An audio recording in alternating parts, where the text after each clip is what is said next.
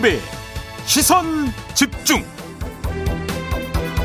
여러분 안녕하십니까? 김종배입니다. 윤석열 검찰총장에 대한 정직 2개월의 정계, 징계가 정당했다는 판결이 나왔습니다. 윤석열 후보 측은 이번 판결로 사법부에 대한 신뢰가 더 나빠질 거라며 항소의 뜻을 밝혔는데요 2부에서 윤석열 캠프 김병민 대변인에게 입장 들어보고요. 3부에서는 당시 법무장관이었던 추미애 전 장관의 입장 들어보겠습니다.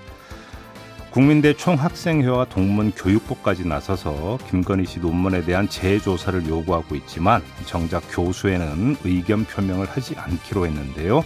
어떤 사정이 있었던 건지 2부에서 국민교수 한 분께 자세히 들어보겠습니다.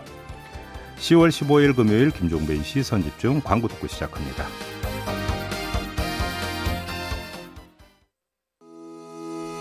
시선 집중은 촌철님들의 다양한 목소리를 기다립니다. 짧은 건 50원, 긴 건 100원인 문자 메시지 샵 8001번, 스마트 라디오 미니와 유튜브 라이브로도 시선 집중과 함께 하실 수 있습니다. 믿고 듣는 진품 시사 김종배의 시선 집중.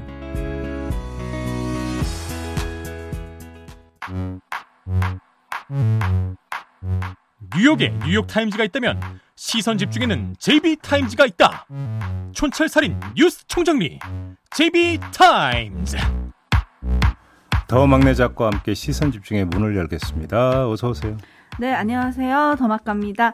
이번 주말에 상당히 춥다 그러더라고요. 일요일에 촌철... 상당히 춥다고 하던데요. 네, 네, 촌철님들 감기 조심하시기 바라겠고요. 네. 김병삼님께서 나에겐 인생 멘토님 김종배 느낌표를 보내주셨는데 아 예. 어떻게 시선 집중 진행 말고 어디서 상담해 주신 적 있으신가요? 제가 멘토? 상담을 받아야 되는 처지이기 때문에 아 상담, 을 제가 상담을 해드린 적은 없는 것 같고요. 네, 상담을 받아도 부족한 상황이어서 저한테 하세요 상담 해드릴게요. 자, A 스타인 갑시다. 네. 네. 어제 민주당 강병원 최고위원이 통합과 개방의 원팀 선대위 구성을 강조를 했습니다. 네. 그러면서 이재명 후보의 외연 확장은 필수다. 유시민 노무현 재단 이사장 등 대선 승리로 가는 길에 필요한 모든 분들에게 적극적으로 손을 내밀겠다라고 했었잖아요. 네. 어제부로 노무현 재단 이사장 임기를 마친 유시민 전 장관은 이렇게 답을 했습니다. 글과 말로 세상과 관계를 맺고 맺고 사는 원래의 자리로 돌아간다. 이 얘기는 선거 캠프에 참여할 의사가 없다는 얘기겠죠. 왜 이렇게 선을 딱 그었을까요? 사실 그 정확히 말씀드리면 이번에 선을 그은 게 아니라 그 전에 훨씬 전에 선을 확실하게 긋지 않았습니까? 음. 더 이상 정치 안 한다. 네. 더 나아가서 정치 평론 안 한다고 선언한 바가 있지 않습니까? 네. 그 연장선상에서 한 얘기를 좀 봐야 되지 않겠습니까? 음. 그렇게 놓고 본다면 유시민 이사장은 전혀 뜻이 없었는데 일부 정치인들이 계속 연기만 모락모락 피웠다. 음. 뭐 이렇게 정리해도 될 것 같은데. 일명 정치권의 자가 발전. 그렇죠. 음. 음. 하지만 또 뭐 지지를 하는 거는 또 다른 거잖아요, 그죠? 캠프에서 활동하는 거랑. 근데 뭐 어차피 이제 선대위 뭐 결합을 한다, 뭐 이런 음. 식으로 이야기가 나왔으니까 그렇죠. 뭐 그거에 대해서 확실하게 좀 선을 그은 거라고 봐야 되겠죠. 네, 그리고 또 한 명의 관심이 이제 이낙연 전 대표가 어떤 활동을 할 것이냐 이것도 관심이었잖아요. 네. 어제 캠프 해단식의 모습을 드러냈고요. 음. 하나의 강물을 또 강조를 했습니다. 네. 그런데 마음속에 서운함도 감추지를 않았어요. 다시 안 볼 사람처럼 모멸하고 인격을 짓밟는 건 정치할 자격이 없는 짓이다. 음. 마음에 맺힌 게 좀 있다. 이런 말을 했거든요. 네. 맺힌 걸 풀고 선대위에 합류하는데 좀 시간이 걸리지 않을까 이런 기사들이 있더라고요. 뭐 맺힌 게 있다면 시간이 필요하겠죠. 네. 왜냐하면 발 따로 표정 따로면 다 드러나는 거 아니겠습니까? 그렇죠. 아무리 예를 들어서 뭐 이제 그 발이 어느 쪽을 향한다 하더라도 표정이 그게 아니면 다 드러나는 거니까 네. 뭐 그건 서로에게 더 득이 안 되는 것 같거든요. 음. 그렇게 놓고 맺힌 게 정말 있다면 뭐 푸는 게 맞겠죠. 네. 네. 그리고 또 그 푸는 시간을 또 기다려주는 것도 맞겠죠? 네. 자, 뉴스와 분석이 함께하는 제이비타임즈 오늘 주목할 뉴스 챙겨드리겠습니다. 첫 번째 뉴스는 오디오로 먼저 만나보시죠. 작년 말 법무부가 당시 윤석열 검찰총장한테 정직 2개월의 징계를 내린 건 정당했다는 법원 판결이 나왔습니다. 이른바 판사 사찰 문건을 만들고 검언유착 의혹에 감찰과 수사를 방해했다는 징계 이유를 법원이 인정한 건데요. 심지어 이 정도 중대한 비위라면 정직 2개월은 가장 약한 징계보다 가볍다고 판단했습니다. 법무부가 제시한 징계 사유는 크게 세 가지. 윤 전 총장이 자신의 눈과 귀로 불리는 대검 수사정보 정책관실에 이른바 판사 사찰 문건을 만들어 돌리게 하고 채널A 기자의 강요 미수 사건 감찰과 수사도 방해했다는 겁니다. 국회 국정감사장에서 한 발언으로 검찰의 정치적 중립성을 훼손했다는 점도 포함됐습니다. 법원은 이 가운데 판사 사찰 문건 작성과 채널A 사건 감찰과 수사방해 두 가지를 징계 사유로 인정했습니다. 윤 전 총장 측은 즉각 항소 의사를 밝혔습니다. 어, 저희가 뭐 상세히 주장과 입장을 정리해서 다시 다퉈 나갈 것입니다. 네, 어제 이런 판결이 나왔습니다. 네. 약간 좀 그 보완을 해야 될 것 같은데요. 이른바 판사 사찰 문건으로 불렸던 재판부 성향 분석 문건과 관련해서는 음. 위법하게 수집된 정보가 다수 포함되어 있는데도 이를 삭제 수정하도록 조치하기는커녕 오히려 문건을 대검 반부패부 및 공공수사부에 전달하도록 지시한 건 국가공무원 법령 준수 의무 그다음에 검찰청 공무원 행동 강령에 위반된다 이렇게 판단을 한 겁니다. 네. 위법하게 수집된 정보가 다수 포함되어 있었다 이렇게 판단한 거고요. 네. 채널 A 사건 감찰과 수사방해 혐의도 인정을 하면서 윤석열 당시 총장이 적법하게 개시된 감찰을 중단시키고 대검 인권부에 배당한 건 징계 사유에 해당한다. 그러니까 그때 전문 수사 자문단 소집을 이제 지시한 바가 있지 않습니까? 네. 이게 소집 요건을 갖추지 못한 건데 이렇게 지시를 했다 이렇게 판단을 음. 한 건데요. 뭐 윤석열 전 총장 측에서는 항소한다고 하던데 그건 좀 이따가 김병민 대변인 입장을 좀 들어보도록 하겠고요. 네. 여기서는 좀 각을 좀 틀겠습니다. 이번 판결이 현재 진행형인 다른 사건에 미치는 영향, 요것만 좀 뽑아서 이야기를 하겠는데요. 음, 네. 어, 재판부 성향 분석 문건의 경우 재판부는 정, 개인정보보호법 15조 1항의 규정을 무시하고 위법하게 수집한 정보다 이렇게 규정을 했거든요. 네. 그 조항에 따르면 개인정보 수집이 정당화되는 경우는 정보 주체의 동의를 받거나 음. 법령상 의무 준수를 위해서 불가피한 경우 그리고 정당한 이익을 달성하기 위한 경우로 한정이 되어 있거든요. 네. 나머지는 위법하게 수집하는 거다. 이렇게 지금 그 법에 돼 있다라는 건데 자 그러면 고발 사주 의혹 사건에서 등장하는 제보자 X의 실명 판결문 입수 경위 음. 그리고 장모 문건에서 드러난 정보 취득 경위 이미 의혹이 제기가 된 바가 있지 않습니까? 네. 그러면 어제 나왔던 판결에 준하면 이건 어떻게 법적으로 판단이 내려질까요? 음. 제가 볼 때는 별로 검토할 여지도 없어 보이는 거고요. 네. 그다음에 채널A 사건도 얼마 전에 이동재 기자의 강요 미수 혐의에 대해서 무죄 선고가 나왔다고 마치 검언 유착 의혹이 법원에 의해서 부정된 것처럼 몰아가는 주장이 있었거든요. 네. 근데 오히려 이번 판결에 따르면 그 실체적 진실을 찾아가는 과정에서 검찰 수장의 방해가 있었다는 거잖아요. 음. 법원이 이렇게 판단을 한 거잖아요. 네. 자, 그러면 그러니까 이동재 기자에 대한 강요 미수 혐의와는 무관하게 그럼 검언 유착이 있었느냐 없었는지에 대한 실체적 진실이 지금 가려진 것이냐. 네. 이건 별도로 봐야 되는 문제가 되는 거거든요. 음. 자, 이런 파생 문제가 앞으로 어떻게 논의되고 정리되는 거냐. 여기에 매우 중요한 하나의 계기가 이번 판결로 던져진 거다. 네. 이렇게 정리를 할 수 있을 것 같습니다.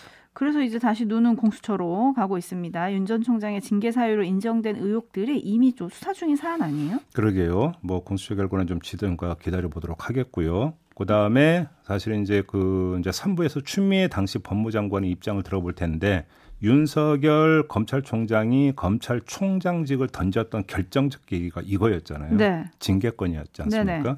근데 이 징계권이 정당하다고 판단이 내려졌으면 법원에 의해서. 네. 자, 그러면 검찰총장직을 어 중간에 그만둔 것의 행위의 정당성은 어떻게 되는 거냐. 음. 또이 문제로도 연결이 될 수가 있는 거겠죠. 네. 그래서 지금 많은 분들이 의견 보내주고 계신데요. 사나야님은 파면을 했어야 하는데 이런 의견을 또 보내주셨어요. 그리고 정경수님은 면직도 약하다고 했지요. 이렇게 얘기를 했고 재판부는 그렇게 판단했죠. 네. 그러면서 데이지 님은 이제 그럼 채널A 기자와 한동훈도 수사 다시 해야 되는 거 아닙니까? 이런 의견 보내 주셨고요. 네. 반면에 주주삼방님은 이제 와서 징계 무슨 소용이 있나요?라고 보내 주셨는데. 음. 김종인 님도 비슷한 의견이신 것 같아요. 지금 와서 정직이 정당하면 무슨 의미가 있나요? 버스 안에서 어, 싸우다가 다 내렸는데 버스는 벌써 떠나 버렸잖아요. 음. 이제 버스를 제대로 청소해야 되는데 내린 사람은 아무 영향도 없잖아요. 이렇게 보내셨거든요. 그러니까 이제 그러니까 법적으로는 이제 변호사 개업 문제가 연결이 되어 있다고 하더라고요. 음. 이것이 이제 예를 들어서 이제 물론 1심 판결이기 때문에 확정 판결은 아니기 때문에 그렇죠. 항소 의사를 밝혔기 네, 때문에 확정 판결까지 봐야 되지만 만약에 확정 판결에서 이렇게 나온다라고 한다면 변호사 개업 문제가 연결이 된다. 자격 문제가. 네.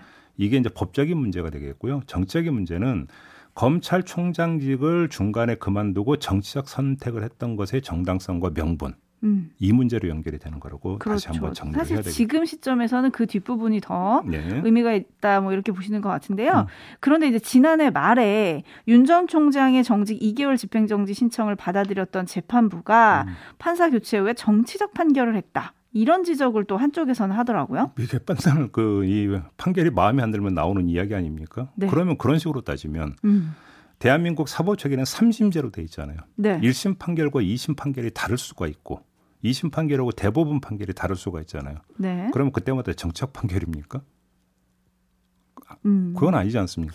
예를 들어서 가처분 신청 때 어떤 그 판단과 요번 본안 소송 1심에서의 판단이 달랐다고. 네. 그러면 가처분 신청 때 판단을 왜 유지하지 못했느냐? 음. 달라졌으니까 그건 정치적인 그러니까 뭐 요인이 개입된 거 아니냐 하면 그냥 단심제 해야죠, 대한민국. 아하. 물론 이거는 뭐 그뭐 그 뭐 가처분이기 때문에 1심에도 포함이 되는 건 아니지만 네. 왜그 가처분 인용 할 때가 받아들여지지 않았냐라고 한다면 이후에 어떤 그 본안 소송 절차는 의미 없다는 얘기가 돼버리는 거잖아요. 네. 그런 논리에 따르면 세상 이런 논리가 어디 있어요? 아무튼 이게 또 캠프 쪽에서 나온 얘기라서 이따가 음. 김병민 대변인한테 도 물어보겠습니다. 네. 그리고 앞서서 제이비가 짚어주기도 하셨지만 공정과 상식, 정의, 헌법 정신을 강조하면서 정치권에 뛰어든 게 윤석열 후보잖아요. 음. 이 판결이 미칠 정치적 영향도 어떻게 분석하고 있는지 들어보도록 하겠습니다. 네. 자, 제일타임스 다음 주목할 뉴스로 넘어갈게요. 역시 오디오로 먼저 만나보시죠. 국회 국정감사에 출석한 이정수 서울중앙지검장. 이른바 정영학 녹취록에 담겼다는 의혹들이 언론이나 정치권 등에서 무차별적으로 쏟아지는 상황에 우려를 나타냈습니다. 좀 사뭇 다른 측면이 있어서 혹시 저희가 파악하지 못한 또 다른 녹취록이나 아니면 또 다른 새로운 자료를 언론사에서 가지고 있는지 이런 저희가 알 수 없는 부분입니다. 특히 천화동인 1호의 실소유주를 놓고 김만배 씨가 절반은 그분 것이라고 했다고 알려져 불붙은 논란에도 수습에 나섰습니다. 녹취록에도 그분이란 표현이 또 한 군데 있긴 있습니다. 근데 지금 정치인 그분을 얘기하는 부분은 아닙니다. 네, 이게 서, 이정수 서울중앙지검장이 어제 국정감사장에 출석을 해서 했던 발언입니다. 네. 아, 그분이라고는 표현이 딱 한 군데 있지만 지금 정치인 그분을 얘기하는 건 아닙니다. 그러니까 뭐 그분이라는 게 이재명 이제 후보를 뜻하는 거겠죠. 그건 아니다 이런 거 이야기를 한 거잖아요. 네. 자 그러면 정리가 되는 거냐 이렇게 이제 한번 그 물음을 던져봐야 될 것 같은데 글쎄 그럴까요?라고 제 반문을 제가 던지겠습니다. 음흠. 왜냐 여기서 점검할 게 하나 있는데요. 국민의힘이나 다수 언론은 정영학 녹취록을 못 봐서 즉 단편적인 내용만 접해서 그렇게 의혹을 제기했던 걸까요? 그분에 대해서. 음. 자, 지금까지 나온 보도의 정황을 종합하면 국민의힘과 다수 언론도 녹취록을 입수한 것으로 추정할 수 있거든요. 그렇죠. 그런데 왜 그분이란 표현이 딱 한 번 나오고 그분이 이재명 후보를 뜻하는 것도 아니라는 걸 몰랐을까요? 서울중앙지검장의 판단과 왜 그렇게 달랐을까요? 그러면 검찰이 독해력과 야당 및 언론의 독해력이 달라서 이런 결과가 나온 걸까요? 그건 아니지 않겠습니까? 음. 뭐 100번 양보해서 국민의힘과 다수 언론이 단편적인 내용만 입수했다고 치죠. 그래서 판단이 달랐다고 그렇게 한번 보죠. 자, 그러면 이 이야기는 무슨 이야기로 연결이 되냐면 그러면 그건 그만큼 근거가 부족했기 때문에 음. 의혹 제기에 신중을 기했어야 맞다. 이런 지적으로 연결이 되거든요. 네. 의혹의 합리성이 극히 부족하니까 신중했어야 된다. 이런 이야기가 따라붙게 되는 거죠. 근데 그러지 않지 않았습니까? 음. 그러니까 이런 경우든 저런 경우든 문제의 핵심은 독해력과 정보량이 아니라 보고자 하는 시선의 의도다. 음. 이렇게 정리를 해야 될 것 같습니다. 그런데 이제 이정수 서울중앙지검장이 앞서서 들으신 오디오대로 말을 했다가 네. 7시간 후에 또 말을 바꿨다 이런 보도가 아침에 많이 쏟아졌거든요. 네, 나왔어요. 네, 정치인 그분을 이야기하는 부분은 아니다라고 답변한 것에 대해서 단언한 것은 아니다라고 또 다시 설명을 했던데 어떻게 봐야 돼요? 이거는 앞서 했던 발언의 번복이라고 보다는 네. 지극히 당위적인 발언이라고 봐야 되겠죠. 음. 수사가 진행 중인 상황에서 서울중앙지검장 그 수사를 그러니까 총지휘하는 수장이 결론을 단언을 해버리면 안 된다라고 하는 것은 당위적인 명제겠죠. 네. 그래서 뭐 이정수 지검장 스스로가 수사는 늘 가능성이 열려 있다라고 어제 또 답변을 했다는 거 아니겠습니까? 네네. 그 차원의 어떤 이야기라고 이해를 하면 될 것 같고요. 음. 저는 오히려 다른데 밑줄을 그어야 된다고 봤는데 이정수 서울중앙지검장이 했던 말이 또 있어요. 언론의 사실관계 확인을 촉구하는 의미에서 저희가 음. 가진 자료상 이 보도가 정확하지 않은 것에 대해서 문제를 제기한 것이다. 네. 앞서의 발언은 이런 추가 설명이 있었거든요. 네네. 이 그러니까 문제 의식을 서울중앙지검장도 지금 제기를 한 거다. 음. 오히려 여기에 밑줄을 그어야 되는 거 아닐까요? 네, 1190님이 딱 맞는 문자를 주셨네요. 이번에도 언론이 문제네요. 라고 보내주셨고요. 네. 큐빅 동지님은 그분을 그분해야 그분이 누군지 판단을 하지. 계속 그분, 그분, 그분. 이렇게 보내주셨네요. 네. 자, 한편 화천대유 대주주 김만배 씨에 대한 영장 청구는 기각이 됐습니다. 네, 그렇습니다. 검찰의 부실 수사 의혹이 다시 불거졌어요. 이거는 제가 보기엔 검찰이 질타를 받아도 저는 할 말이 없다고 어, 보는데 어제 보도에 따르면 그 5억 뇌물건 있지 않습니까? 않습니까? 네.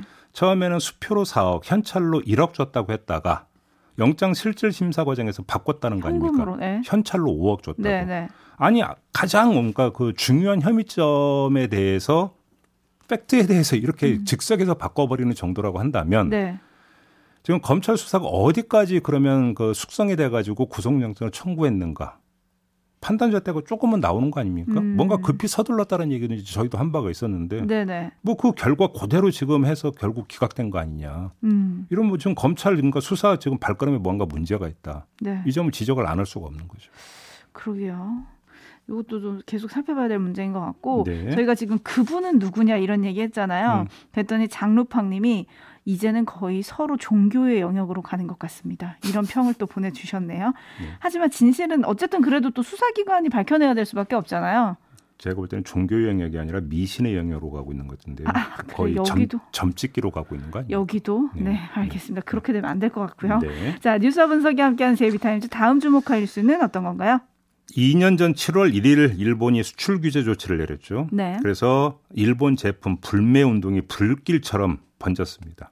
이때 직격탄을 맞은 곳이 바로 유니클로였습니다. 그렇죠. 기억나시죠? 네네. 그러니까 2019년 8월 말 기준으로 190개였던 한국 내 매장이 올해 7월 말 기준으로 135개로 줄었거든요. 그러니까 영업에 아주 직격탄을 맞은 거였죠. 그런데 2020년 9월부터 올해 8월까지 여기는 이제 회계연도가 이렇게 돼 있다고 합니다. 네. 이 회사는. 네. 그러니까 그 영업 성적을 봤더니 흑자를 기록을 했다고 하네요. 오? 그러니까 그 전 회계연도는 884억 원의 적자를 기록을 했었는데 1년 만에 흑자로 돌아섰다. 네. 이렇게 나온 겁니다. 물론 그 구체적인 내용은 공개를 안 했다고 하는데 비밀이 뭘까요? 그래서 이게 뭐 매출이 확 늘어서 흑자가 낸 거냐? 그게 아니라 비용 절감에 따른 흑자 아니냐 이렇게 좀 추정을 하고 있더라고요 언론은. 네. 그러니까 매장 수를 줄이는 과정에서 상당한 비용 절감을 이룬 게 결국은 흑자 지표로 연결된 거 아니냐 이런 식으로 분석을 하던데요. 음. 뭐 하지만 아무리 비용을 줄인다 하더라도 매출이 없으면 어차피 흑자는 안 되는 거잖아요. 그러니까 매출이 있었다라는 이야기가 전제가 되는 거잖아요. 그렇죠. 그렇잖아요. 뭐 제가 이 점을 강조하는 게 뭐 이 지점에서 일본 제품 불매 운동에 대해서 뭐 다시 이러쿵저러쿵 이야기하고 싶어서 뭐 그 드리는 말씀까지는 아니고 그건 우리 애청자 여러분들 알아서 판단하시기 바라고요. 네. 다만 한 가지 사실만 확인을 하겠습니다.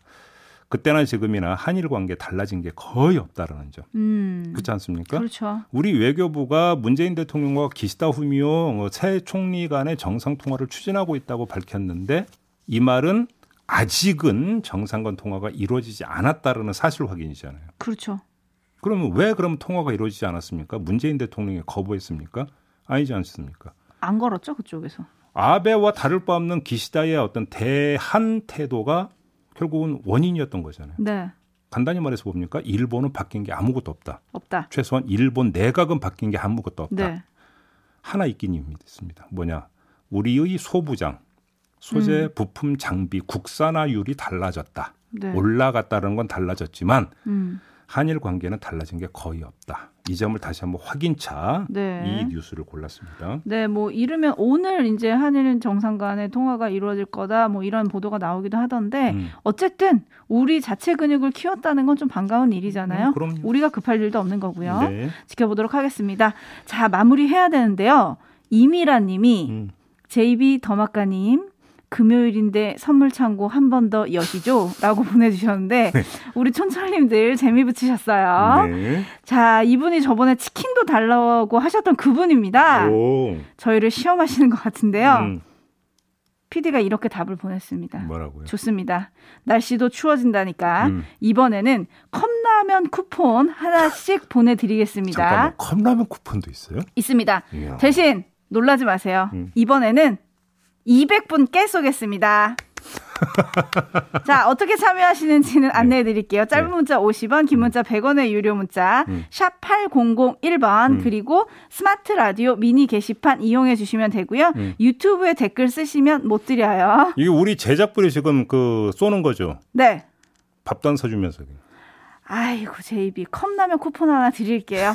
자 여러분 많이 아, 참여해 아, 주시고요. 네, 네, 네, 네, 음. 제 사비를 털어서라도 드릴게요. 오케이. 자 여러분 많이 참여해 주시고요. 네. 주말 잘 보내시고 음. 내일은 시선 집중 토요일 방송 토닥토담이 있는 날입니다. 네. 본방사수 잊지 마세요. 네, 이렇게 마무리하겠습니다. 다막과 수고하셨습니다. 감사합니다.